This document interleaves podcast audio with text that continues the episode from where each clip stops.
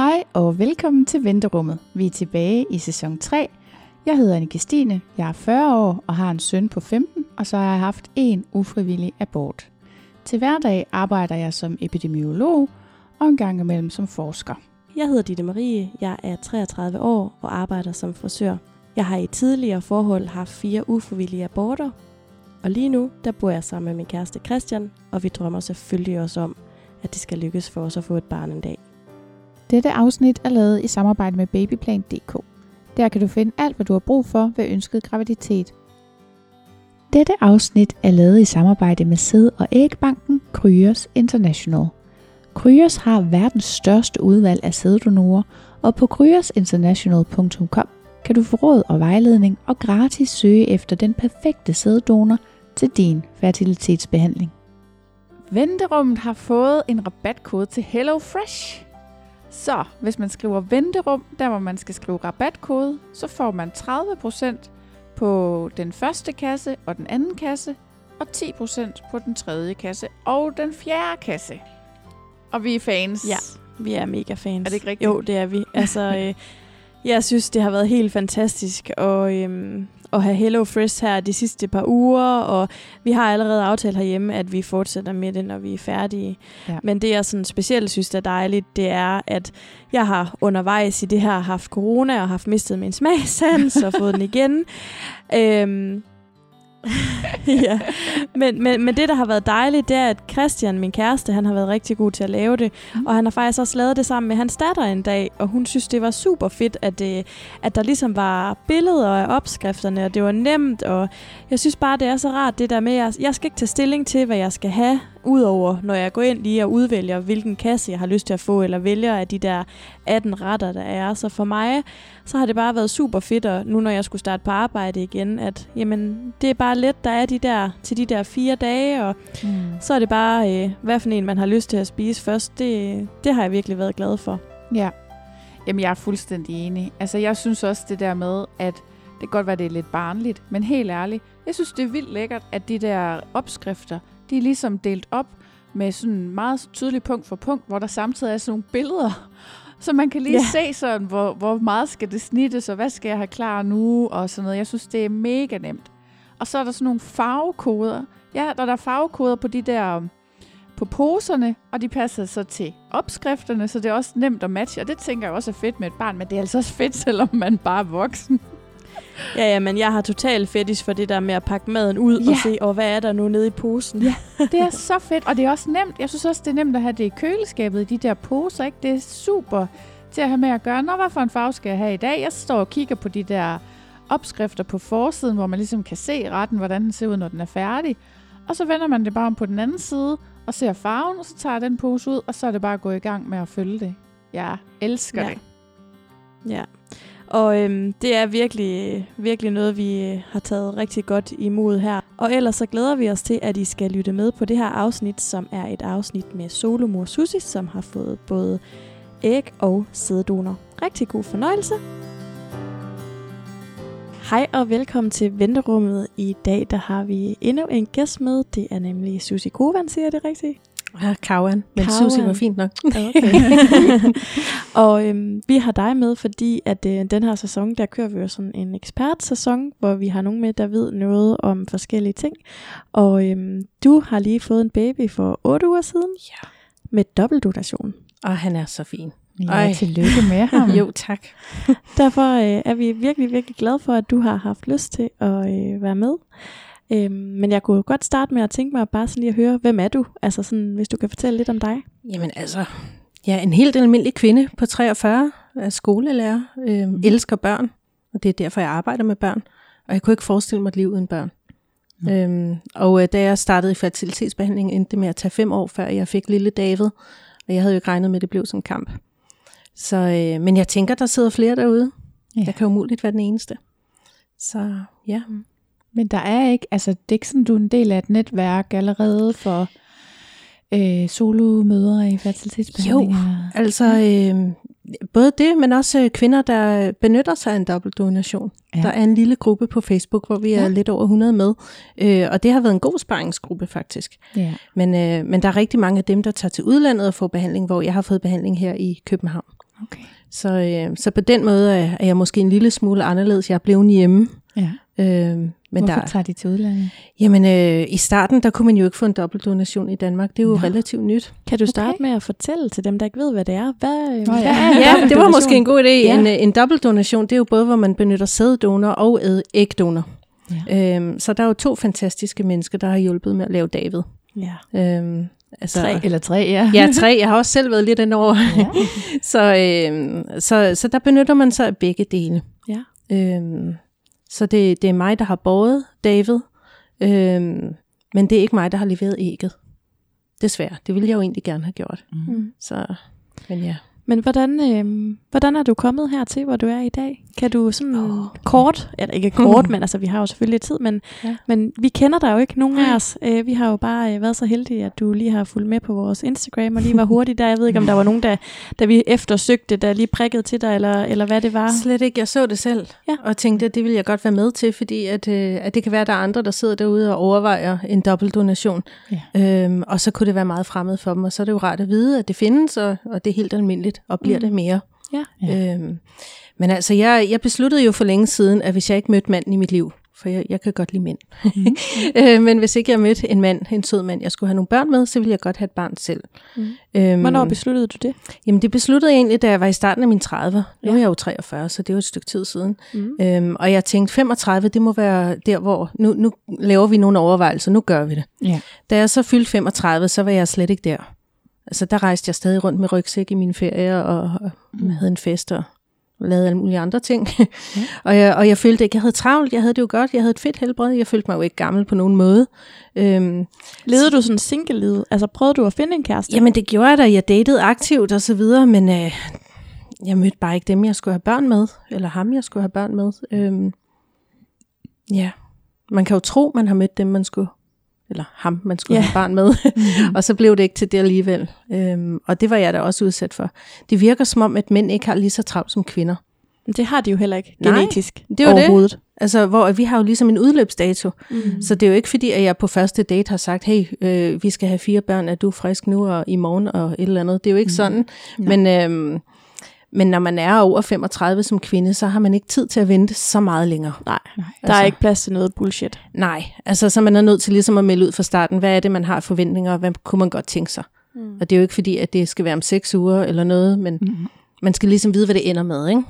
Øhm, og det er der mange mænd, der slet ikke er klar på på det tidspunkt. Men det kan jeg også godt, altså på en måde kan jeg jo godt forstå, at man netop helt i starten af et forhold, så tænker man, jamen det ved jeg da ikke lige nu, det kan jeg ikke love dig og sådan Ej. noget. Og så kommer man til at trække sig, men det er jo virkelig synd, for jeg, jeg har Mm. på fornemmelsen, at rigtig mange af de mænd, de selv ender. Nu, Mm. Det tager bare nogle flere år om at nå derhen, Det er rigtigt. og så ender de der, og så er de sådan lidt, shit, jeg vil gerne, nu vil jeg gerne have det barn. Men jeg tror også, der er mange mænd derude, som ikke får de børn, de godt kunne tænke sig. det Helt sikkert. Også på Øhm, fornemmelsen. Fordi men de altså- ikke har travlt på samme tid som kvinderne. Det er det. Og så lige pludselig, så skal der en meget stor aldersforskel til, og det har de måske heller ikke lyst til. Så, men jeg ved det ikke. Men jeg har bare på fornemmelsen, at mm. det også rammer dem. Det gør det da. Det er da det ikke øh, mere end et, et, et, eller to år siden, der var sådan en dokumentar omkring mænd, som, øhm, som gerne ville have børn, men som jo ikke Mm. havde muligheden. Den kan jeg faktisk godt huske. Ja. Øhm, og jeg, jeg synes, altså en af de debatter, jeg deltager meget i, mm. eller mange debatter, jeg deltager i på nettet, det er også det der med retten til at få børn. Mm. Mm. Altså det er jo ikke en menneskeret som sådan, men jeg synes, alle skal have mulighed for at stifte den familie, de gerne vil Ja. have. Og der, øh, nu er jeg jo solomor, øhm, og der er jo også nogle solomænd derude. Ja. Mm. Øh, Men der lad os sikkert- komme, gå lidt mere ind i det senere. Ja. Nå, det er jo det. jeg, vil, jeg vil gerne øh, lidt tilbage til, til der, hvor du datede og tænkte, nu var du ikke Mhm, klar Det er endnu. rigtigt, ja. Og så, øh, så da jeg fyldte 38, så tænkte jeg, ej, nu vil jeg godt handle på det, fordi nu fyldte jeg jo måske snart 40. Ja, så blev jeg henvist til det offentlige, hvor jeg havde 6 måneders ventetid, inden jeg kunne komme i gang. Jeg blev insemineret en hel masse flere gange. Seks gange var jeg igennem en insemination, Mm. og jeg skiftede den ene sæddonor ud med den anden, fordi der skete ingenting. Nej. Og så var jeg igennem IVF-behandling også, og der skete heller ikke noget. Og så fyldte jeg 40, så blev jeg smidt ud af det offentlige. Nå, Øhm. fordi du var blevet 40. Ja, fordi jeg Selvom var du var 40. gået i gang inden også. Ja, så Ej, var det vildt. bare ærgerligt, så røg man ud. Holdt op. Ja, så startede jeg jo så privat, øhm, og der fandt man ud af øh, via en undersøgelse, at der var ikke noget, der kunne sætte sig fast inde i livmoderen. Så alle de forsøg, jeg havde været igennem, var omsonst. Super. Og hvorfor finder man først ud af det der? Det er fordi, oh. man ikke tjekker det i det offentlige. Jo, jo, Man tjekker det... det- bare ikke i det offentlige. Ja. Øhm, og, øh, og jeg var i behandling hos en gynekolog, og han sagde, han, at det pissede ham noget så groft af, Mm. at han mødte flere kvinder, hvor at, at det havde man bare ikke tjekket. Nej. Øh, Ved du, hvordan man tjekker det? Ja, øh, man laver en undersøgelse, hvor man går ind med kikkert, og så Mhm. kigger man på slimhinden inde i livmoderen, og så kan man se, om der er noget i vejen. Øhm, og det her, det kunne løses medicinsk. Så jeg fik en, øh, en kur på en pillekur på et par uger, og så var jeg god igen. Var det en bakterie, eller hvad var det der? Kan Jamen- du huske, hvad det var, der gjorde det? Jamen, Ikke, at du skal holdes op på jamen, det. det. det. var en slags bakterie, øh, som gjorde, at, at slimhinden så sjov ud. Okay. Øhm, den blev jeg så pladet af senere hen igen, så jeg har faktisk fået behandling for den yderligere. Kan jeg vide, om det er det, som øh, Johan Devine, hun også, øh, hun var jo også på en eller anden pillekur mod et eller andet, øh, da hun var øh, i udlandet. Kan du ikke Men jeg huske kan ikke huske, om hun sagde, det var en bakterie. Nej, men det var der sådan et eller andet. Nå, det er også lige Det var en meget. kras penicillinkur, jeg skulle igennem Ja. i hvert fald. Noget Ja. antibiotika Ja. ja. slags. Øhm, og, og det så rimelig sjovt ud. Det, ja, man får selv lov til at kigge med øh, ja. På sådan en lille skærm. Og jeg kunne øh, se, at jeg ligesom havde sådan nogle prikker indvendigt. Det så ret mystisk ud. Nå. Øhm, men det var, ej, ej, hvor blev jeg indebrændt. Hold kæft, Ja. hvor var jeg indebrændt. Ja, ja, der er nu, nu bandede til- jeg, det beklager jeg meget. Men, øh, men du havde jo spildt nogle år der. Ja, altså jeg har jo brugt halvandet år af mit liv på at være i behandling, og det er psykisk virkelig ja. hårdt at være i behandling. Man er jo håbefuld hver eneste gang. Al den medicin, man tager, de der hormoner, hvis man er på det, ikke? Ja. Altså det er jo simpelthen så slidende, opslidende for ens ja. krop og ens psyke. Altså, så hvis man skulle, jeg satte mig ned og talte sammen, altså syv gange to ugers ventetid, det er rimelig stressende. Det er ret Mm. mange uger, man har gået og stresset sig selv for sygt, ikke? Jo. Så jeg var totalt indebrændt. Ja. Øhm, Også fordi man har jo en forventning om, når man får hjælp til at blive gravid, at så kører det ligesom lidt nemmere, fordi mm. Det er ligesom, når nu er der nogen, der lige fikser det, og sørger for den her graviditet, og så putter man den bare ind faktisk, og så, Mm. så bliver man bare gravid. Så det der med, at man skal igennem det rigtig mange gange, og jeg tænker også, hvis de ikke ændrer noget fra gang til gang, der vil Mm. jeg også begynde at blive lidt irritabel. Sådan, hey, har I undersøgt det hele? Ja, Hvorfor? men altså i det offentlige, der foregår det jo også sådan, at det er en ny læge hver dag. Ja. Så det vil sige, at der er en, der har mandagsvagten, og en, der har tirsdagsvagten. Og den, Mm. der har mandagsvagten, synes, det er, det er fedt at give nogle hormoner, fordi en kvinde har nået en bestemt alder. Den Mm. læge, der kommer om tirsdagen, synes, det skal være mere naturligt. Mm. Ja. Så man bliver jo kastet rundt. Man ved jo aldrig, hvad man er Ja, til. man skal faktisk selv læse op på det, hvis man, hvis man vil vide og man skal alt. alt med med at være skarp, ikke? Mm, Og det er man jo ikke. Altså, hvor skulle man dog vide det fra? Ja. Så, men så fik vi, øh, vi fik løst det medicinske problem. Ja, Og så øhm, bagefter blev jeg ramt af vandsyster flere gange, okay. hvor vi måtte indstille forsøget. Okay. Det er jo Øhm. noget, vi alle sammen, det ved jeg selv, jeg har selv det en gang imellem. Det er jo noget, alle kvinder, det er helt normalt, at man kan få syster i underlivet, som man kalder vandsyster. Øhm, og de kan komme i forbindelse med en cyklus og gå væk i forbindelse med en cyklus, og de kan være store, de kan være små. Og, Ej, det var jo rimelig anstrengende. mm. At så man har sejket sig selv op til, man skal noget, og så bliver forsøget stoppet. Ikke? mm. Men hvad, undskyld, hvordan finder man ud af, at man har syster? det kan du se på en scanning. Nå, okay. Ja. Det Så kan gynekologen det er se, når du bliver indvendig scannet. scanning, og så kan man se, at, at der sidder nogle bobler, som ikke skal være der. De sidder et bestemt sted, og de har en bestemt størrelse. Okay. Og så er man bare Øhm. nødt til at vente på, at de går væk, eller hvordan får man dem væk? Ja, og der, øh, der hvor jeg var i behandling, den første privatklinik, mm. øhm, der indstillede man så forsøget. Øhm, da jeg skulle have mit første og eneste forsøg, jeg har haft med dobbeltdonation, der fik jeg også vandsyster. Okay. Men der kunne man ved en blodprøve se, at øh, det var en vandsyste, og at vi godt kunne fortsætte. Okay. For da jeg så dem på skærmen, der tænkte jeg også bare, nej, ej, jeg gider ikke flere vandsyster. Mm. Men øh, det slap vi så heldigvis for at indstille. Øh, jeg var nogle forsøg igennem i det private, og det lykkedes mig at blive gravid to gange, men jeg mister. Øhm, og Inden du blev 40. Øh, nej, det var efter jeg var blevet Okay. okay. 40. Der har jeg været 41. Ja. 2019 var ikke et særligt godt år. Nej. Jeg mistede en i foråret, og jeg mistede en i efteråret. Og Ja. begge dele var lidt kompliceret. Den første ville de godt have kom ud naturligt, så det tog seks uger i hvert fald, hvor man gik Ej. der og var syg. Nej. Jeg har aldrig ønsket mig en udskrabning så meget i mit liv. Altså. Nej, det, jeg har været der. Hmm, det er frygteligt. Ja. Man er helt slidt op, ikke? Mm. Og så anden gang, der, øh, der var det en MA, altså en missed abortion. Mm. Øh, Det så var det første opdaget i uge 12, så. Øh, nej, det blev øh, opdaget i uge 7, Okay, men det så ud som om den udviklede sig, så øh, vi scannede faktisk helt til uge 11, okay. Øh, og så måtte give op. Okay. Og det var rimelig hårdt at skulle Ja. have den ud. Og så blev jeg fejlbehandlet af den læge, der skulle pille den ud. Fik du en kirurgisk abort? Ja, det gjorde jeg, fordi at jeg, jeg vil bare gerne have det overstået. Jeg vil ikke igennem det samme cirkus nej. som første gang.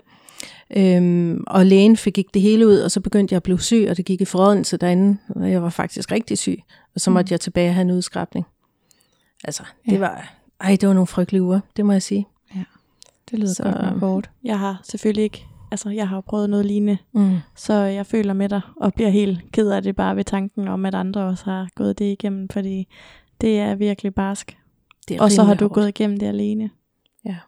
Heldigvis har jeg en god mor. Mm. Hun var med hele vejen. Men Okay. ej, man er alene med sine tanker om aftenen, ikke? Ja. Der er Ja. ja. ikke nogen at snakke med. Så er det lidt op ad bakke. Ja. Så, men det lykkedes jo at blive gravid, og alle var positive og sagde, du kan godt blive gravid. Og så tænker man, woohoo, jeg kan godt blive gravid. Ja. Altså, det er bare naturen, der har valgt fra. Og det er jo en, en ringe trøst, at naturen har valgt fra, men samtidig så tænker man, at man ville jo heller ikke have et, et handicappet barn eller noget, der var i vejen. Så man er også glad for, at naturen har valgt fra. Det er altså sådan en mærkelig følelse at sidde med. Ikke? Jo. Altså man er er knudet og sorg over, at noget, man ønskede sig rigtig meget, ikke er lykkes. Men ja, man er samtidig glad for, at det ikke lykkes. Ja. Ja. Så på det her tidspunkt var det din egen æg, og så en sæddonor? Der var de mine egne æg og en Ja. sæddonor. Okay. Øhm, og så ved jeg ikke helt, hvad der skete. Helt præcist. Øhm, vi snakkede lidt om noget hurtigt, tidlig overgangsalder. Men øh, i en periode på cirka tre måneder, der dalede kvaliteten af mine æg så kraftigt, at vi ikke kunne bruge dem længere. Okay. Nå, Jeg fik taget nogle blodprøver, der kunne vi se, at det var helt frygteligt. okay. Altså din ægreserve? Ja, altså øh, kvaliteten af æggene kunne man bare se, at den var, den var helt frygtelig lige pludselig. Og så måtte vi droppe det. Mm. Øhm, Hvordan havde du det med det? ej, jeg blev vildt ked af det. Mm. Altså, jeg havde da i det mindste håbet på at kunne levere ægget selv. Ja. Mm. Og det kunne jeg jo pludselig ikke. Nej. Øhm, så det var et kæmpe slag i fjeset. Mm. Mm. Og øh, da jeg læser beskeden fra lægen, jeg havde godt selv en fornemmelse. Mm. Øhm, der er han jo selvfølgelig lukket. Så kunne man jo ikke kontakte Nej. lægen og sige noget. Når du læser noget. det på sundhed.dk, eller hvad? Ja, jeg går simpelthen ind og ser min egen blodprøve, og jeg kan se, hvad blodprøven betyder. Jeg vidste jo godt, hvad det betød, for jeg har jo læst op på alle de der skide blodprøver i løbet af de år, jeg har været i behandling. Ja. Øhm, så jeg vidste jo godt, hvad det bare henad, når blodprøven så ud, som den gjorde. Ja. Øh, så jeg var på ferie, jeg var på vinterferie, og jeg sidder bare der og græder og har det frygteligt. Ja. Jeg synes, det hele var noget B. Ja. Altså. Fik det dig til at overveje at droppe projektet? På intet tidspunkt, vil jeg sige. Nej, okay. Øhm, og det var jo fordi, at året før havde jeg hørt om nogen, der havde fået en dobbeltdonation. Ja. Og der havde jeg kort haft tanken, hvis det ikke lykkes med min egen æg, så må det være sidste skud i bøssen. Mm. Og, og så er der alle de der velmenende mennesker, der undervejs i en fertilitetsbehandling kommer hen til en og siger, ah, men du kunne også adoptere et barn. Og, Mm. Øh, altså det, jeg kunne bare mærke, det var altså ikke mig. Nej. Nej. Øhm, og hvis man skal adoptere på, øh, på et tidspunkt, hvor man har min alder, Mm. der er vist nok noget med, at øh, så får man et barn, der er tilsvarende ældre. Ja. Så hvis du er 43 for eksempel, og du skal adoptere et barn, der er tre år gammelt, Mm. så ved du jo ikke, hvilket traume det barn kommer med. Nej. Øhm, og, og jeg kunne bare mærke, at jeg skulle ikke adoptere et barn. Men Susie, hvordan, øhm, det ved jeg ikke, om du har lyst til at gå ind i, men hvad for nogle følelser har du haft i det her? Jeg tænker også, at altså, mens jeg har haft mine fire aborter, har jeg trods alt haft en, en mand, som måske ikke har forstået min sorg, måske ikke altid givet mig lige den opbakning, jeg har haft brug for, men han har jo været der. Mm. Altså, og så kan det godt være, at du har din mor, eller har haft din mor rigtig meget i det, men, men, men har du snakket meget med dine, dine venner om det, eller veninder, eller har du gået til noget psykolog, eller hvordan har du, fordi der er jo rigtig mange følelser i det her, og folk de har det hårdt nok i et parforhold at skulle gå igennem det, og du har gået igennem det helt selv. Jamen, altså jeg, jeg kalder øh, mit netværk for landsbyen.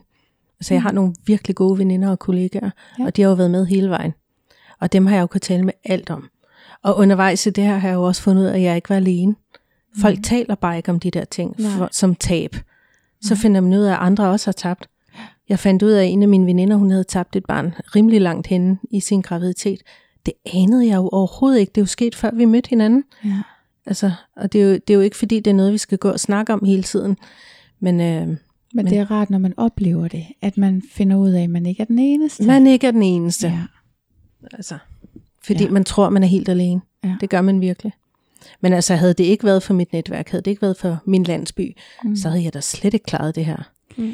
Altså, Men når det nu er vigtigt for dig på den måde med et netværk, Mm. er der så en særlig grund til, at du har valgt at gå med en sæddonor, i stedet for at gå med en regnbuefamilie af en eller anden art? Jamen, jeg, jeg havde overvejet det på et tidspunkt. Jeg var inde og kigge på den hjemmeside. Der findes en hjemmeside, hvor man kan søge efter Ja. nogen til regnbuefamilie. Ja. Men jeg kunne slet ikke overskue den jungle der. Mm. Og så mødte jeg andre kvinder, som også har gået solovejen, og som har, jeg ved ikke, om man kan kalde det datet, eller shoppet lidt, eller hvad man kalder det. Ja. Men de har jo mødtes med nogle af de der mennesker, og jeg har hørt om det, hvor jeg bare tænkte, øh, Ja. ja, det nej. Så det kunne jeg mærke, det skulle jeg ikke. Nej. På et tidspunkt talte jeg med en ven, om han skulle være far til et barn. Ja. Men, øhm, men han ville ikke registreres som far, og så ville det blive kompliceret, fordi Ja. altså, jeg er ikke typen, der lyver, så jeg kunne ikke drømme om at, at sige, at faren var ukendt, når jeg godt ved, hvem faren er. Nej. Altså, det ville jo være noget, Så det var et dilemma Rod. for dig.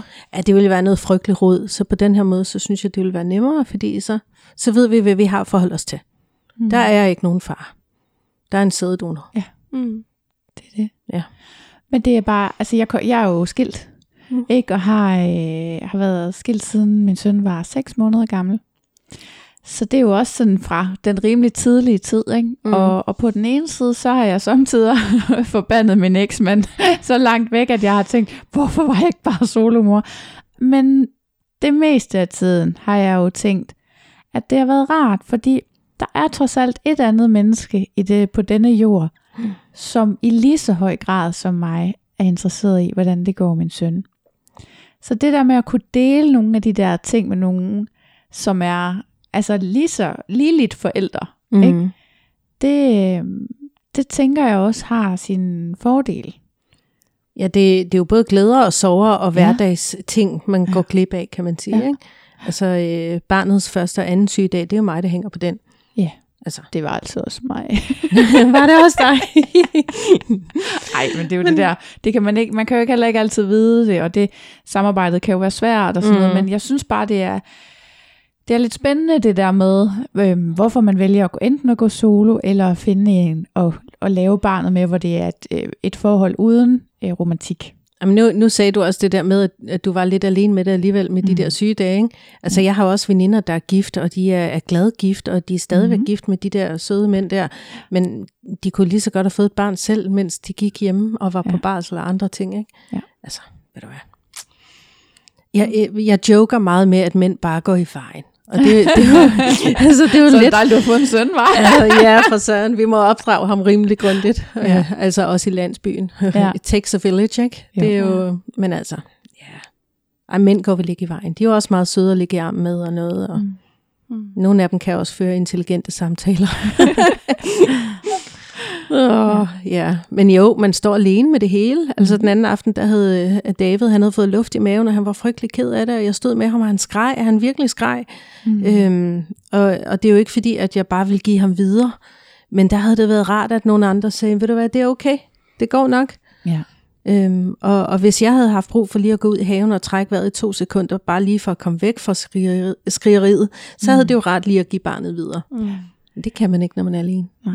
Altså, jeg har også sådan en episode, der sidder i mig, var, hvor jeg var over ved en øh, veninde og hendes mand. Og vi har fuldstændig jævnaldrende børn. Ikke? To, to måneder var der imellem vores børn. Og så sidder de, deres barn er sådan lidt slatten i det. Og så bliver de enige om, at de skal give ham lidt panodil, som børnepanodil. Mhm. Og det bliver de enige om ved, at den ene siger til den anden, skal vi lige prøve at, at bare lige give ham lidt panodil, og så siger den anden, det lyder som en god idé. Og så gør de det. Hjemme hos mig, det der med at være alene om sådan en beslutning, jeg plejede altid at trække den og trække den og trække den, og så til sidst, når jeg ikke havde sovet, og det var klokken var 5 om morgenen, så ringer jeg til vagtlægen for at spørge, er det okay, jeg giver ham noget panodil? Mm. Fordi på en eller anden måde kunne jeg ikke få mig selv til at tage den beslutning alene, og jeg kunne bare mærke, at hvis man var to, så var det nemmere at tage sådan en beslutning. Mm. Og det kan jo godt være, det er mig, der er mærkelig. Men, men der er bare stadigvæk nogle, nogle ting, hvor det der med at have en anden støtte, lidt ligesom du siger, ikke? Det, Mm. bare lige et par andre arme, og, og lægge ham over i en, bare lige mens man går ud lige og tager en dyb indånding, og så tilbage igen, ikke? Altså, noget, der har været svært for mig, det er totalt latterligt, øh, det har været sådan noget som at klippe negle på David. Ja. Altså, jeg er da skide bange for at, at klippe hul i mit barn. Mm. Øhm, og jeg var sådan lidt, ej, jeg kan da ikke klippe hans små negle, og han bevæger hånden. Og, Ja. altså man kan jo godt klippe sin egen negle, men han er jo lille. Ja. Altså, og der, øh, så sagde jeg til min veninde, øh, jeg har en veninde, der har fem børn øh, med Ja. den samme mand for øvrigt. Øh, hun siger, at rigtige mænd får fem børn med den samme dame. det er meget sjovt. Men øh, jeg sagde til hende, hvad gør du? Altså, Ja. hvornår startede I på det? Jamen, jeg, jeg, jeg gav bare børnene videre til, øh, til Jens, min mand. Han så ordnede han det. Ja. Var sådan et, det havde været rigtig fedt, bare lige at give den videre. Lige Ja. den. Ja. Ja. Fordi der, det var totalt grænseoverskridende over for mig at skulle klippe negle på det her barn. Ja. Så vil jeg sige, jeg har lige set, uh, apropos, jeg har faktisk set, at du kan få nærmest sådan en maskine, der sådan sliber dem på babyer. Det, jeg har lige set det på Instagram den anden dag. Det kan godt være, at man skal undersøge det. Bare fordi. Ja, Det kunne man ikke få i 2005. men nu, nu taler vi om David, men jeg, jeg synes lige, vi skal tilbage til, hvordan Mm. han kom til. Det er Ja, rigtigt. Det er rigtigt. Det var den der dobbeltdonation. Mm. Jamen altså, øhm, den læge, jeg var i behandling hos, han, øh, han sagde, at han ville godt henvise mig videre til en dobbeltdonation. Der skete det din, på nogle blodprøver, Ja, at, at æggene, de var markant dårligere. ja Mm. altså det var røræg, ikke? Det var, Okay. eller hvad vi nu kalder det. Ja. øhm, men jeg var ikke villig til at opgive kampen. Og på det tidspunkt, der havde jeg øh, i min nedtur over at have mistet de to graviditeter året mm. før, der havde jeg spist, hvad jeg kom i nærheden af, og, og taget alle de glade kilo på, jeg før havde taget på. Ja. Så før jeg overhovedet kunne komme i betragtning til en dobbeltdonation, var jeg også nødt til at skulle tabe mig. Ej. Ja, så... Øh, så Havde du tabt dig, inden du skulle i fertilitetsbehandling? Øh, nej, det havde jeg Okay. ikke, men de havde sagt, det var godt at tage 5 kilo. Okay. Altså, det er jo meget forskelligt alt efter, hvor man er i behandling hen. Nogle siger, at det er fint, så længe man er sund og rask, så er det okay, du har lidt på sidebenene. Mm. Øh, og andre, de vil gerne have, at man har et bestemt body mass index. Mm. Og jeg vidste, at jeg skulle et sted hen, hvor de ville have et bestemt body mass index. Så jeg bliver enig med mig selv om at prøve at stramme lidt op på min livsstil, og det gør jeg så. Og så kontakter jeg lægen igen, og så får den henvisning, jeg skal bruge. Og der fik jeg en diætist ind over, for Hvorfor, det kunne jeg hvorfor er overskue. det en, en anden henvisning, man skal have, når det er dobbeltdonation? Går du så tilbage til det offentlige? Nej, men det er jo fordi, at nogle klinikker, de har jo overenskomst med det offentlige. Mm. Så hvis du får en henvisning fra lægen, øhm, så er din, ja, hvordan skal man sige det, konsultationer osv., det er jo gratis. Okay. Og så skal du selv betale medicin og de andre Ja. ydelser, så at sige. Ja. Ikke? Ja. Så, så jeg vil kunne blive undersøgt, uden at skulle lægge de der 2.000 kroner, eller hvor meget det nu måtte være. Ikke? Mm. Øhm, så det, det synes jeg var relevant. Så du bliver Mm. henvist, og hvad sker der så? Jamen så, øh, så startede jeg på en klinik inde i København. Øh, Der var noget indledende samtale, og man blev spurgt om livsstil og alle mulige andre ting, og, og der blev taget en hel masse prøver igen. Øhm, Blandt andet også den prøve, hvor de var inde og kigge på, på, liv, altså Ja. på slimhinden inde i livmoderen. Okay, så en ny, øh, faktisk en ny øh, kikkertundersøgelse. Ja, præcis. Og der finder man ud af, at jeg har, den, jeg har fået den samme udfordring, efter jeg havde været gravid og mistet, øhm, hvilket man godt kan få efter en udskrabning. Ah. Øhm, og jeg kommer i medicinsk behandling for det igen, og det går i orden. Og, øhm, og jeg får at vide, at der er noget ventetid på at finde en ægdonor. Okay. Jeg fortæller dem, hvilket krav jeg har. Øhm, Må vi høre dem? det må I godt. Altså, jeg har jo øh, hele tiden gået efter nogen, der havde samme hårfarve og øjenfarve som mig. Fordi vi skulle ligne hinanden, hinanden mest muligt. Det Kan var vi- det, jeg gik efter. Vil du prøve at beskrive, hvordan du ser ud? Ja, det, det kunne være, skulle det. det kan man jo ikke se, når man sidder derude og lytter. Nej. Jamen, øh, mørkblond og blå øjne. Ja. Det er, hvad jeg er gået efter. Ja. Øhm, og det søgte jeg på begge donorer. Hvad med højde og drøjde? Jamen, øh, ægdonor er jeg ikke gået efter så meget med højde. Men øh, med sæddonor, der har jeg snuppet en højde, der hed 1,85. Øhm, og jeg sagde, det måtte godt være plus minus noget. Øh, men jeg gik efter det, fordi at når jeg tidligere har datet mænd, så har jeg tit gået efter dem, der havde cirka den højde. Så du er faktisk gået efter både en sæddonor og en ægdonor, som lignede dig selv meget. Præcis. Ja. Fordi det skulle være sådan, at David han kunne spejle sig i mig, Ja. og at vi hørte sammen, og at Mhm. man ligesom kunne se, at vi var familie. Ja. Ja. Hvordan har det været for dig at, øhm, at tage beslutningen om æg og sæddonation? Jeg tænker, der er jo nogle etiske overvejelser Mm. i, i begge dele, som jeg synes, vi skal komme lidt ind på, fordi det ved jeg, at det interesserer mange, og mange har mange meninger om det. Så, så hvad har du sådan, altså jeg tænker, du må også have haft nogle diskussioner eller samtaler med, med din landsby Mm. omkring øh, de her overvejelser. Jamen altså, det var ikke svært at tage beslutningen om at benytte en dobbeltdonation. Øh, det, der har været svært at beslutte, det var, skulle det være en åben eller en lukket donor? Mm. Er det også det med ægdonation? Ja. Ja. Øhm, og jeg besluttede, at øhm, fordi ifølge dansk lov, hvis du benytter en dobbeltdonation, så skal den ene donor være åben. Okay. Øh, og det er af etiske årsager, sådan så at når barnet fylder 18, så kan de se giraffen, hvis det er muligt. Ikke? Men hvorfor den ene? Det er da lidt pudsigt, at det ikke skal være enten, altså at man forholder sig til, i det tilfælde, at det er dobbeltdonation, så skal den ene være åben. Jeg ved det ikke. Det er jo Nej. bare noget, de har besluttet ved dansk Ja. lov. Ja, okay. Øh, der har siddet nogle mennesker, sikkert nogen, som, som heller ikke havde helt så meget forstand på det. Man kan også undre sig over, man laver lov og regler, der hedder, at du ikke må holde pingviner som kæledyr. Men, men, men det må du ikke få øvrigt. Det, det er der også en lov imod. Men, øhm, ja, men, øh, men jeg, var, jeg var rimelig bred fordi, øh, altså i min søgning, fordi at, øhm, at der kan være lang ventetid på at få en ægdonor. Ja, okay. Især i det offentlige. Der er Ja. virkelig lang ventetid. Der sidder nogle mennesker derude, der er frygtelig kede af det, fordi der er så lang ventetid. Er det fordi, de ikke har æg i fryseren, eller hvad?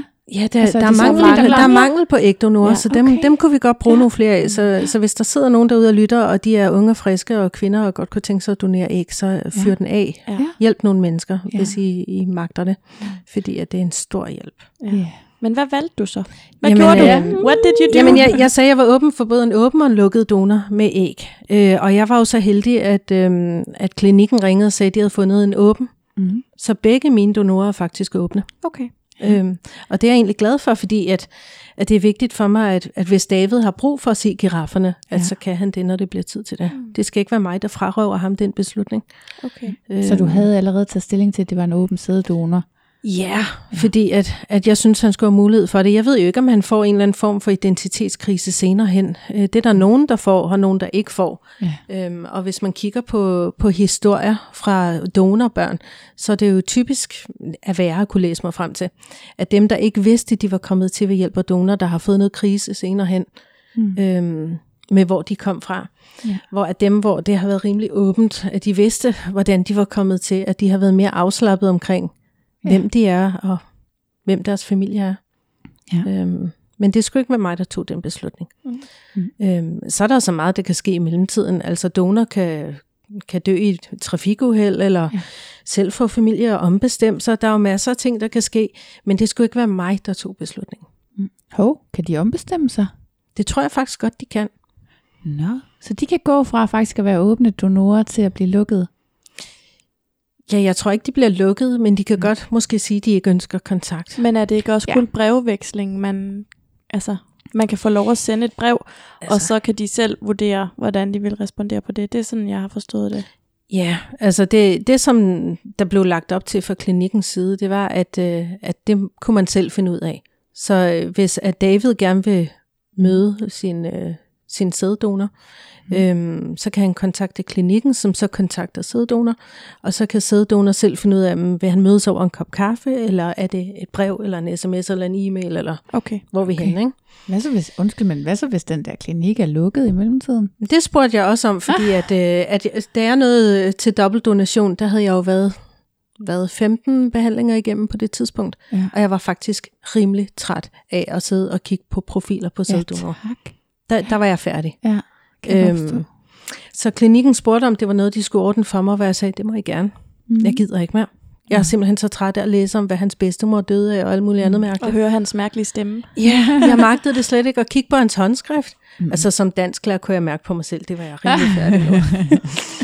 så, øhm, så det har klinikken klaret, så jeg kender faktisk øh, hverken donornummer eller identitet eller noget som helst. Og du har, ikke- nå, du har ikke fået sådan nogle børnebilleder og alt muligt Intet. til? Jeg har nå. intet fået den her gang, og det har faktisk okay. været rart at slippe for. Mm. Ja. Altså for der, der var jeg simpelthen så, så mæt af indtryk ja. Af de der mennesker, som Men jeg ikke helt ærligt, ikke? altså sådan noget som at sidde og kigge på børnebilleder, du kan jo ikke se. Nej. Alle børn har jo små søde næser. Du kan jo ikke vide, om den vokser Nej, og, og så, er der og også bliver- nogen, så er der også nogen, hvor du kigger på dem og tænker, ej, deres øjne sidder for langt fra hinanden. Øhm, Ja. ja. det, det er også sket. Men de fleste af dem har været nuttet, det, det vil jeg godt give. Ja. Øhm, men jeg har da også kigget på nogle af de der billeder og tænkt, nej, ej, det er ikke ham. Det er ikke ham. Men der er ikke så nogen af dine venner, der har været sådan, ej, helt ærligt, Susie, det er, det er uetisk at få et barn på den her måde, eller du frarøver dit barn, dit og dat. Altså har du mødt nogen sådan fordømmelser mod det? Det har jeg faktisk ikke. Øhm, jeg havde en kollega, der spurgte mig, om jeg så var rugemor. Og var sådan lidt, hvad? Nej, jeg er Davids mor, jeg er ikke rugemor. Jamen, det er jo ikke dit æg, så ruer du jo på det. Hvor jeg, var sådan, "Men jeg er jo ikke rugemor. For, forstå nu, hvad det går ud på. Mm. Øhm, altså, ja. Så jeg har ikke oplevet nogen negativitet på den måde. Jeg tror, at, øhm, at det bliver mere og mere almindeligt at være solomor. Mm. Og det bliver heldigvis mere og mere almindeligt at stifte familie på en anden måde. Ja. Mm. Er du åben om, er det noget, du snakker med folk om, at du er, har fået både ægdonation og sæddonation? Det er jo indlysende, at du har fået sæddonation. Mm. Mm. Men er det noget, du sådan, fortæller du det folk? Er det, er det vigtigt for dig, eller er det bare sådan, ja, hvis det lige kommer op, kommer det op, eller så, det, det betyder jo egentlig ikke noget. Det betyder ikke noget for mig. Altså, Mm. Mm. Altså det, det har jeg varieret lidt. Jeg har valgt at sige, at jeg har fået et barn alene. Ja. Altså så har jeg brugt udtrykket, jeg har valgt at få et barn alene. Og så er der måske nogen, der har spurgt ind, og så har jeg sagt det. Mm. Øhm, det er heller ikke alle i vores familie, der ved, at det er en dobbeltdonation. De fleste ved godt, det er sæddonor. Ja. Øhm, men det er bare ikke kommet på tale. nej. Jeg vil ved med, at de også vil kigge på ham og sige, ej, hvor han ligner dig. Jamen det er jo det. Altså, det er jo sådan, det er med sådan noget. Ikke? Jamen han har vores næse. Ja. Ja. Altså det kan man da se på ham. Ja. så han er simpelthen så lækker og dejlig altså. ja. Men de har jo også, øh, de har faktisk matchet ægdonor til min profil. Mm. Så de har jo taget billeder af mig henne på klinikken, Ej, hvor og så har de fint. matchet med, hvordan hun ser ud for siden. Så Ja. jeg går ud fra, at hun har den samme næse, som vi har. det må hun have. Ja. Hende ved jeg lidt mere om, Ja. end sæddonor. Ja. Altså jeg ved, at, at hun er 24 år gammel, og, og jeg ved, hvor meget hun vejer, og hvor høj hun er. Mm. Men det er også det eneste, jeg ved. Mm. Ja, okay. Altså jeg vil jo, ej, det er jo ikke, fordi jeg ønsker at møde hende. Mm. Men, øh, men hvor er jeg taknemmelig. Ja. Jeg er simpelthen så taknemmelig over, at det her menneske har ønsket at gå alt det igennem for at donere æg til os. Mm. Det, Ja, det kan man selvfølgelig også sige. På den måde er der forskel på at være ægdonor og sæddonor. At øh, for at blive ægdonor, så skal man jo igennem alle mulige mm. Behandlingsshit. Øh, med nåle, med, skal man ikke have de der nålehormoner og Jo, alt jo. muligt? Ja. Mm. Og så skal man have, det, have de der æg trukket ud, og det skulle være så smertefuldt. Det kan gøre rimelig nas. Så, øh, så på den måde er det selvfølgelig noget andet at være ægdonor. Ja, Når man det, selv har været igennem en IVF-behandling, så ved man jo, Ja. hvad det kræver at få taget æg ud. Ja. Øhm, så man ved jo, det er ikke bare er en dans på roser. Jamen, det er virkelig smukt. Det er virkelig en smuk gave. Jeg vil også opfordre alle til også Altså- blive sæddonorer for den sags skyld, ikke? Kæmpe gave. Kæmpe gave. Men jeg ved ikke, Susie, men jeg har det jo sådan, at igen, det, det betyder måske ikke så meget for mig, det der med ægdonationen, fordi du har jo også båret ham. Og jeg tror, jeg tror stadig på, at der er forskel på det der med, altså miljø og arv og, og gener har selvfølgelig en eller anden form for betydning i vores liv, ikke? Men jeg tror også, at, at du har jo givet ham blod, ikke? Du har jo givet ham liv. Mm.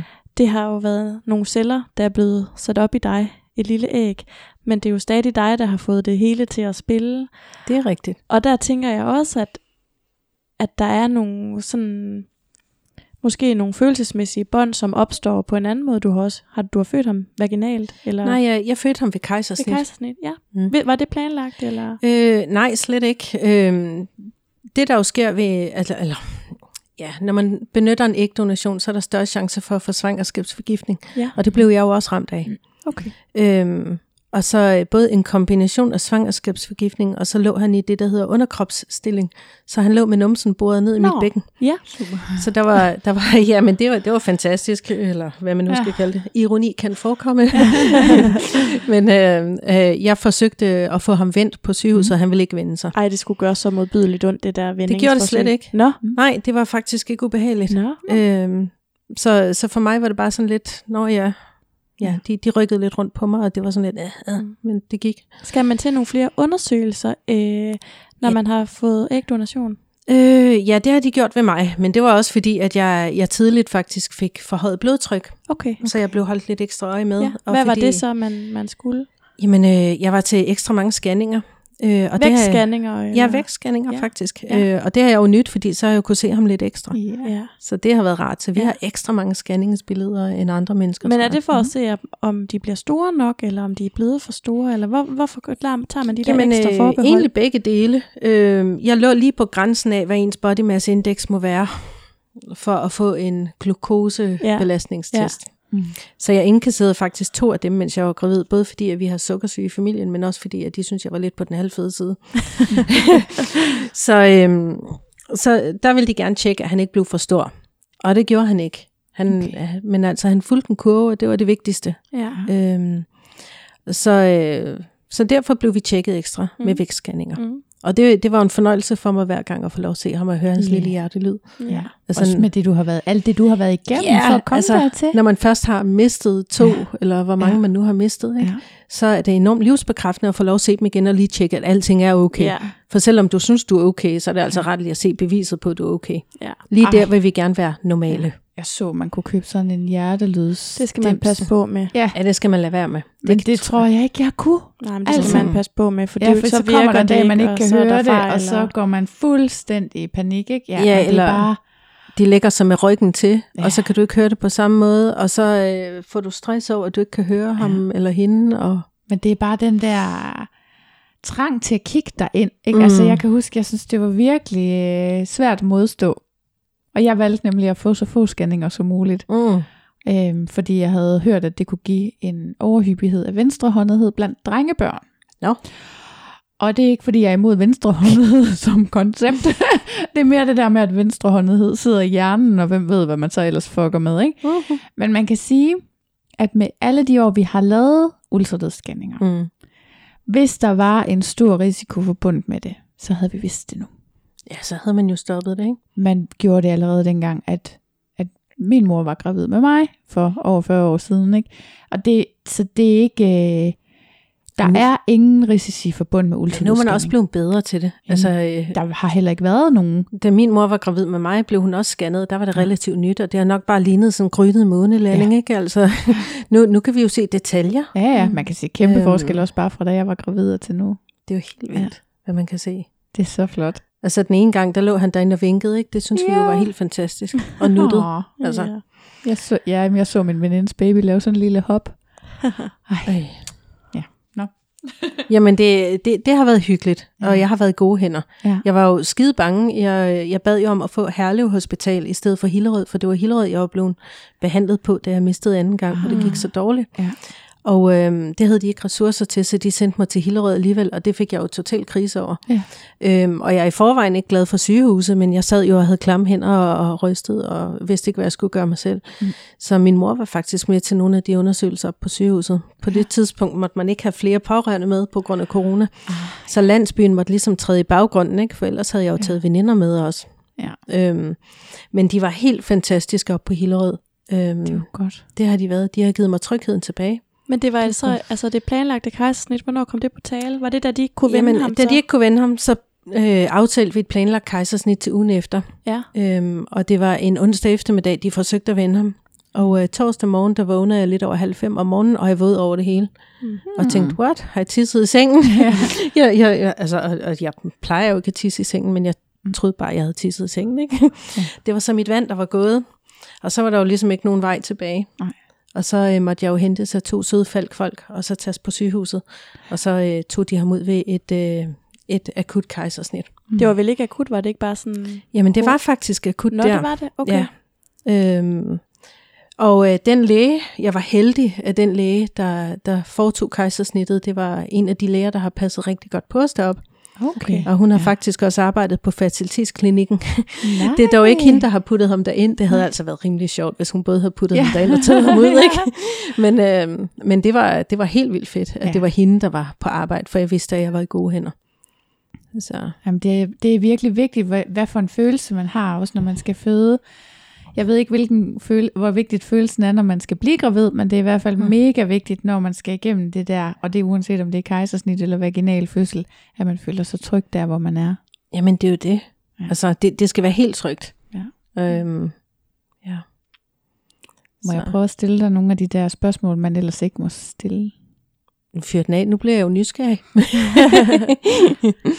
Øhm, vil du gerne have flere børn?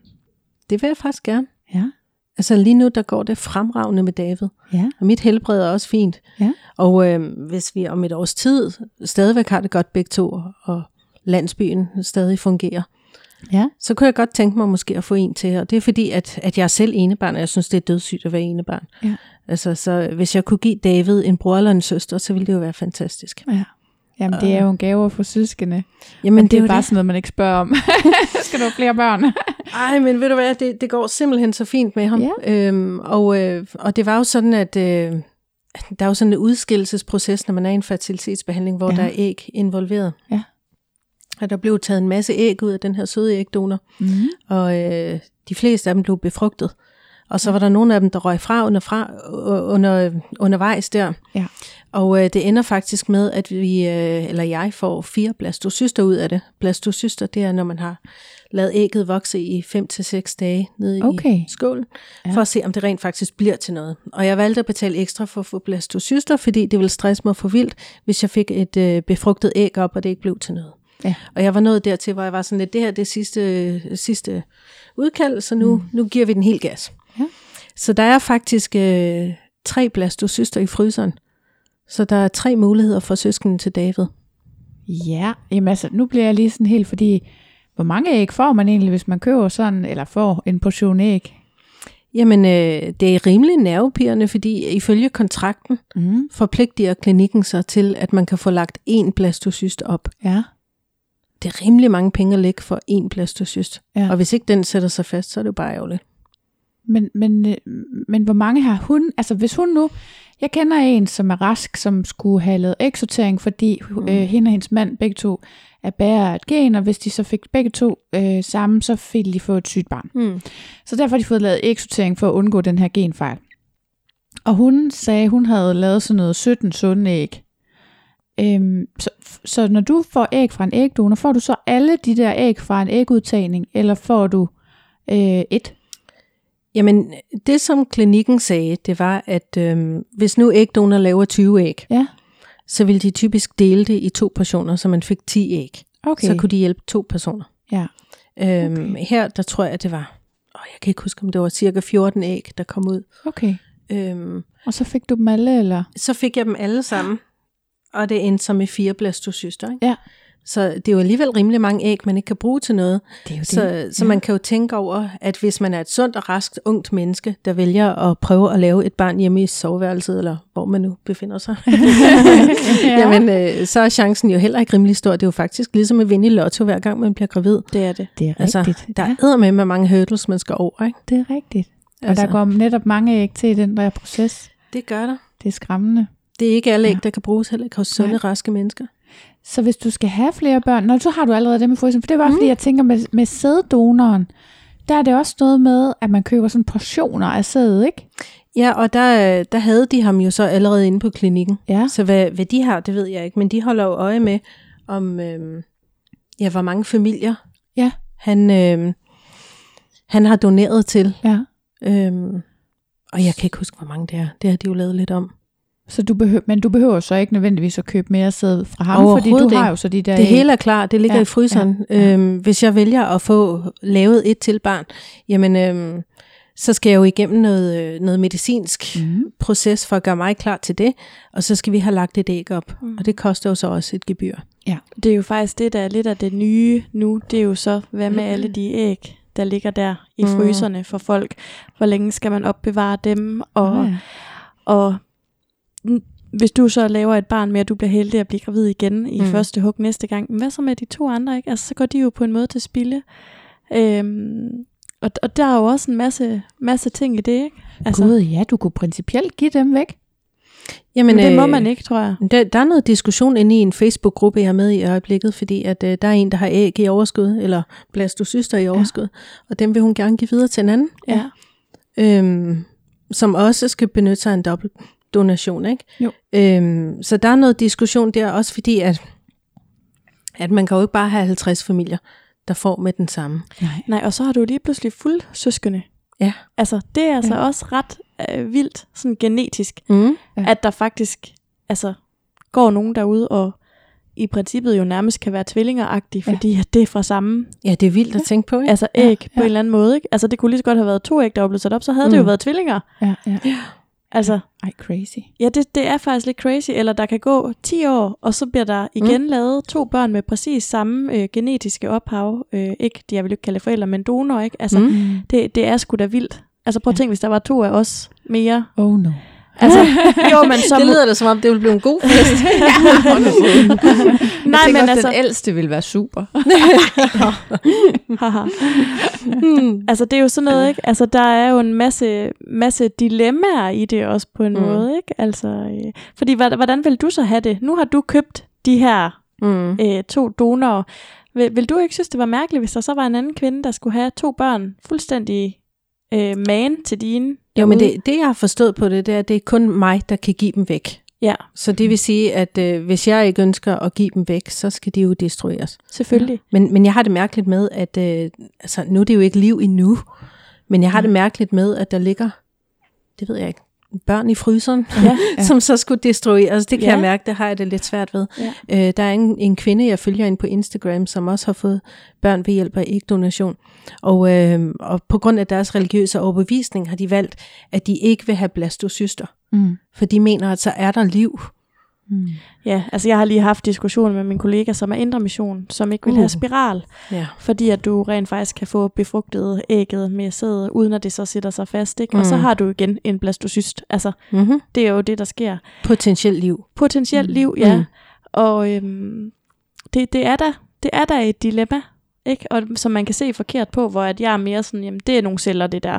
Mm. Og, og Ja. det, øhm, hvis ikke der bliver brug for det, jamen, der kom jo så et barn indtil Mm. videre ud af det, ikke?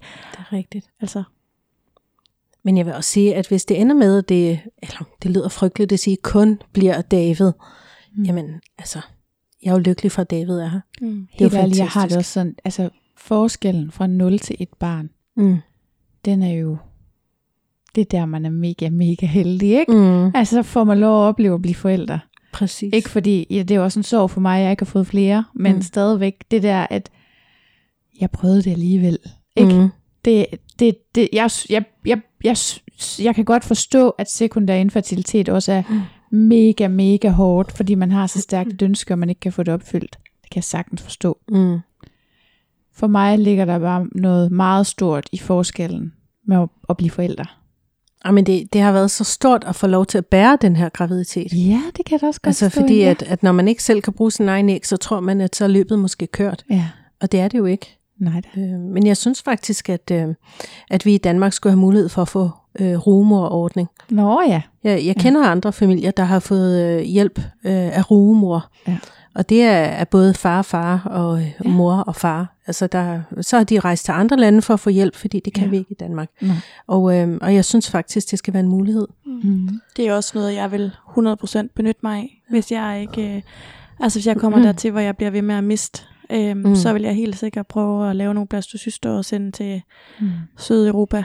Men det, er jo det. også bare, altså også som du siger, far far. Mm. Ja. Altså skal mænd ikke have lov, lov til at få børn, eller hvad? Mm. altså, Men jeg, jeg er medlem af en forening, der, der kæmper for at få øh, rumorordning i Danmark. Ja. Og der har jeg jo mødt en hel masse fantastiske familier i alle Mhm. afskygninger, ja. hvor de har benyttet rumor. Ja. Altså, Kan vi høre, hvad den hedder? Med, ja. Foreningen, den hedder DARE, Okay. D-A-R-E, og øhm, Hvad står det for? Jamen, øh, det, det kan jeg faktisk ikke huske. Nej, okay. Det er lidt pinligt lige nu. Det gør ikke noget. Vi der, der er noget, der det. hedder arme, armehjerne, altså man Ja. bliver sådan helt, Ja. og, og jeg kan mærke, efter jeg har fået David, jeg får ikke de der otte timer søvn i streg Nej. og noget, og hvis folk vil mig et eller andet, så siger jeg, jeg skriv det på en post-it, så skal jeg nok huske det. det er der, vi er. Ja. Øhm, men jeg er medlem af den forening der, fordi de laver et grundigt stykke arbejde. Ja. Øh, blandt andet at tale med politikere og prøve at få dem overbevist om, at, at det her, det kunne være vejen frem. Ikke? Jo. Øhm, netop det der med, at alle skal have mulighed for at kunne stifte familie. Ja. Øhm, Altså, det er jo svært for en mand at bære et barn. Hvis der Det sidder en far derude, sige. der kunne være solofar, ikke? Ja. hvordan skal han dog bære sig ad? Øhm, Det er ikke nemt. så skal han virkelig have en sød veninde, ikke? fordi det er hårdt for ens krop at være gravid. Mm-hmm. Altså, Ja, der er nogle ressourcer, som, alle, som ikke alle får ondt på Det en er jo eller anden det. måde. Ikke? Ja, og der er langt til USA eller andre lande. Ikke? nemlig. Øhm, Uh, jeg har et mere af de der spørgsmål, man ikke Mhm. stiller. Kunne du tænke dig at få en kæreste? ja da. Altså, jeg har jo ikke fravalgt mænd. Nej, det er det. Øh, altså, nu er jeg jo interesseret i mænd. Ja. Øhm, men jeg har ikke fravalgt mænd, jeg har bare valgt et barn til. Mm. øh, fordi at jeg kunne ikke vente længere. Jeg var nået en alder, hvor der skulle et barn til, hvis der skulle være et. Øhm, så hvis der dukker en sød mand op på et tidspunkt, så er han meget velkommen. Mm. Øhm, Datede du, imens du var gravid? det gjorde jeg faktisk. Ja. Øh, en lille smule. Øhm, mm. Jeg har ikke haft seksuelle relationer, mens jeg har været gravid. Det har ikke føltes naturligt for mig, men jeg har datet. Ja. Øh, det har overrasket mig, hvor friske mænd har været på at date, på trods af, at man var gravid. Ja. Hvordan Øhm, fortalte du dem det? Jamen, øh, den ene kunne i hvert fald se det på mig, ikke? Men dog til et tidspunkt, hvor bukserne ikke passer på samme måde længere. ja. Øhm, og så, så i starten har jeg faktisk heller ikke sagt noget.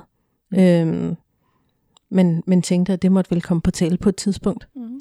Man sidder heller ikke på første date og siger, hey, om otte måneder så. Uh. Nej. Det er, ja, for det er jo også bare rart at møde mennesker og komme ud og drikke en kop kaffe. Det behøver jo ikke at betyde noget som helst. Mm-hmm. Det Det, er giver mega god mening. Altså, men øh, ja, man kan jo gøre, hvad man har lyst til. Jeg kender andre, der har fået børn alene, som, mm. Som har haft seksuelle relationer undervejs. Det har jeg så bare valgt ikke at gøre, Mm. fordi jeg synes, det vil være noget skud og mudder at gøre det. Ja. Ja. Øhm, man bliver jo også spurgt, når man skal registrere sig som ene forsørger, bliver man mm. jo Mhm. faktisk også spurgt, om man har haft seksuelle relationer undervejs. Nå. Øhm, og man kan da godt sidde og lyve sig til det og sætte kryds i den rigtige boks, men øh, jeg var sådan lidt, nej, det er niks. Nej. Men jeg hopper heller ikke i kanen med den bedste, så det, eller første og bedste, så det, det var også meget naturligt at gøre det, ja. så det var fint. Hvad er sådan det økonomiske aspekt i det her? Altså må jeg, må jeg spørge sådan, hvad, hvad har det kostet dig? Uh. Ej, det er virkelig, virkelig. Øh, min kollega og jeg prøvede at regne sammen, hvad det har kostet mig i alt. I løbet af de fire og et halvt år, jeg har været i behandling med medicin og hele Pivtausen, ja. er jeg nok kommet af med omkring, vi fik det til cirka 177.000 kroner. Ja. Ved du hvad, jeg troede faktisk, det var mere, men det er fandme også mange penge. Det er jo vanvittigt Altså- mange penge allerede inden man har et barn. og det er jo ikke alle, der Det har er- råd til det. Nej. Altså, Det er Nej. det overhovedet ikke, og, og det, er jo et, øh, altså, det er jo ikke et underskud, men der har jo været en fast udgift på flere tusind kroner hver måned i meget lang tid. Ja. Jamen, jeg kan huske, altså. Altså. en af mine veninder, hun viste mig sådan en regning fra apoteket, hvor var det noget medicin for 60.000 kroner, og så havde hun betalt sådan noget 40 eller et eller andet. Ikke heldigvis, fordi Ja. ja. at det der, hun havde Mm. nået op på det der tilskud. Men Med den der CTR-saldo. Jeg Ja. har også prøvet at få medicin gratis, hvor jeg bare sådan, skal jeg ikke betale noget? Jamen der havde jeg brugt over 20.000 det år. Ja. Altså det er jo helt vildt. Ja. Og så har jeg været heldig at være medlem af Danmark. Ja. Altså Ja. øh, sygeforsikringen Danmark har ikke Ja. tjent en skid på mig de seneste par år. Det har de ikke. Men det er godt at høre, fordi det er også en opfordring. Det er altså øh, det er en forsikring, der er god at have, inden man Mm. fejler noget, eller øh, skal igennem sådan noget her, ikke? Altså, Ja, og der, der skal man være opmærksom på ikke lige at melde sig ind, og så bagefter, fordi så kan de godt reagere på det. Okay. Så der er vist noget med, at man skal det have er god været tid. medlem i, et halvt til et helt års tid, før man begynder på den slags sjov og Ja. ballade. Mm. Ja, altså grundlæggende, så hvis man skal sygeforsikres, så er det jo altid en god idé at gøre det inden man bliver syg. Ja. Helt sikkert. Men ja, vi er jo ikke sponsoreret af Danmark, men øh, jeg, jeg må også anbefale det. Jeg har virkelig Mm. også haft stor fornøjelse af det. Ja. Nu er han her. Ja. To måneder gammel. ja, det er jo helt vildt. Ja. Hvordan er det? Jamen, jeg er fuldstændig blæst, øhm, men på den fede måde. Mm. altså, han har jo været den største gevinst. Han er simpelthen så fin og så dejlig, og han gør alt det, han skal, og han trives, og han er glad. Og... Hvad med dig? Hvordan har du det? Jamen, jeg synes egentlig også, jeg har det meget godt. Øhm, jeg havde det værst efter at have fået kejsersnit, mm. men som mor synes jeg, at det går godt. Jeg vil så sige, Havde som... du altså ondt eller smerter? Ja, det gjorde skiden, altså. Jeg havde det lidt som om, at jeg var blevet savet i halv og syet sammen igen. Det, var var, du ikke så så, sjovt. Ja, det var jo nok egentlig lidt.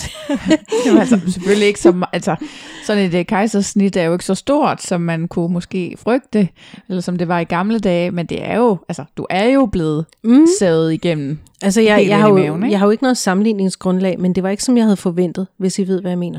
Mm. Altså, jeg vidste godt, jeg ville være dårlig efter kejsersnit, Ja. ja. men jeg vidste ikke, jeg ville være så dårlig. Ja. Altså, jeg har jo ikke kunnet ret meget. Jeg kunne ikke bukke mig ned, jeg kunne ikke gå en lang tur. Altså. Og så er man også bare helt alene, ikke? Ja, altså. fuldstændig. Øhm, Min mor, hun kom overnattet nogle nætter efter, vi kom hjem fra sygehuset. Det var rigtig dejligt, Mm. fordi at jeg kunne ikke løfte ham selv så godt i starten. Det kan jeg så nu, ikke? Så det var Ja. meget godt.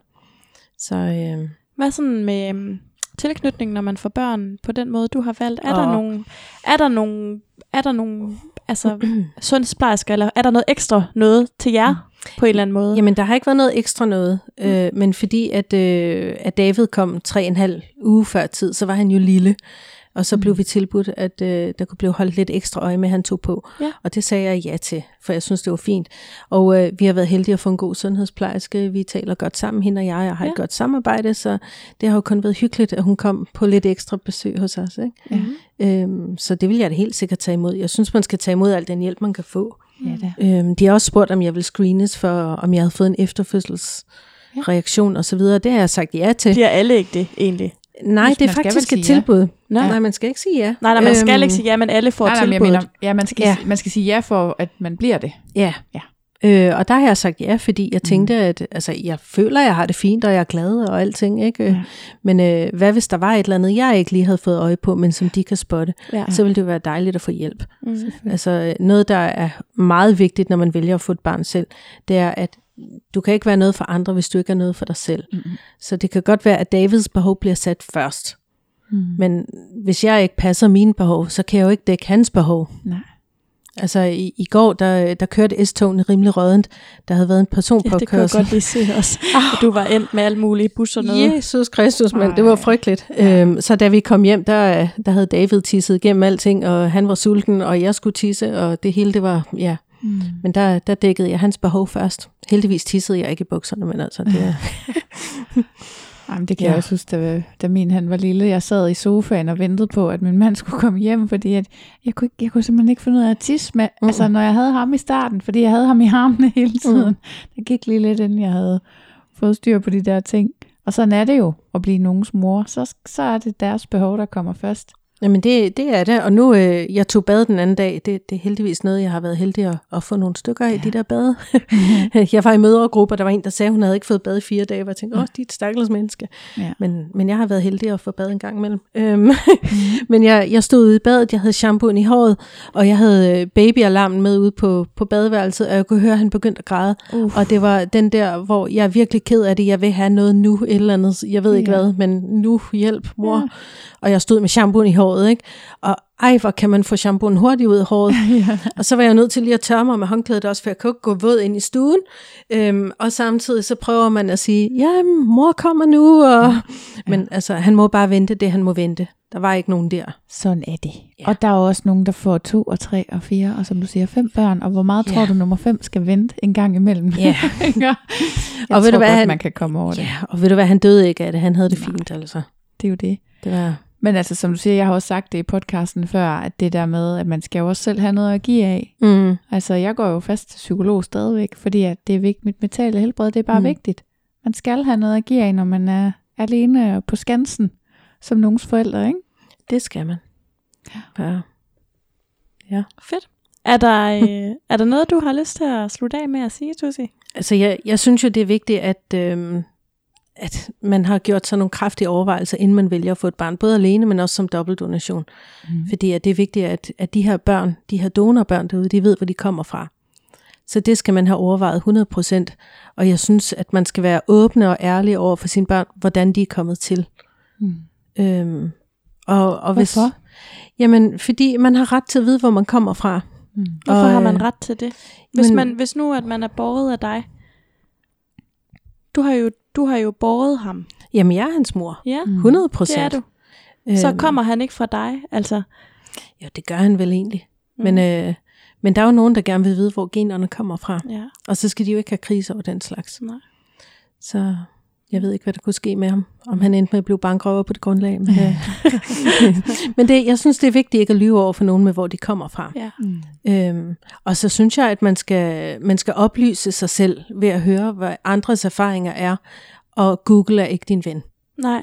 Og det er uanset hvilken slags fertilitet. Jeg skulle sige, aldrig, aldrig i forbindelse med noget med graviditet. Nej. Eller sygdomme. Man sidder der og klynger sig til et eller andet spinkelt håb om noget, og så googler man det, og hvis du googler længe nok, skal du nok finde det svar, du leder efter. Ja. Og det hjælper ikke, det stresser kun. Ja.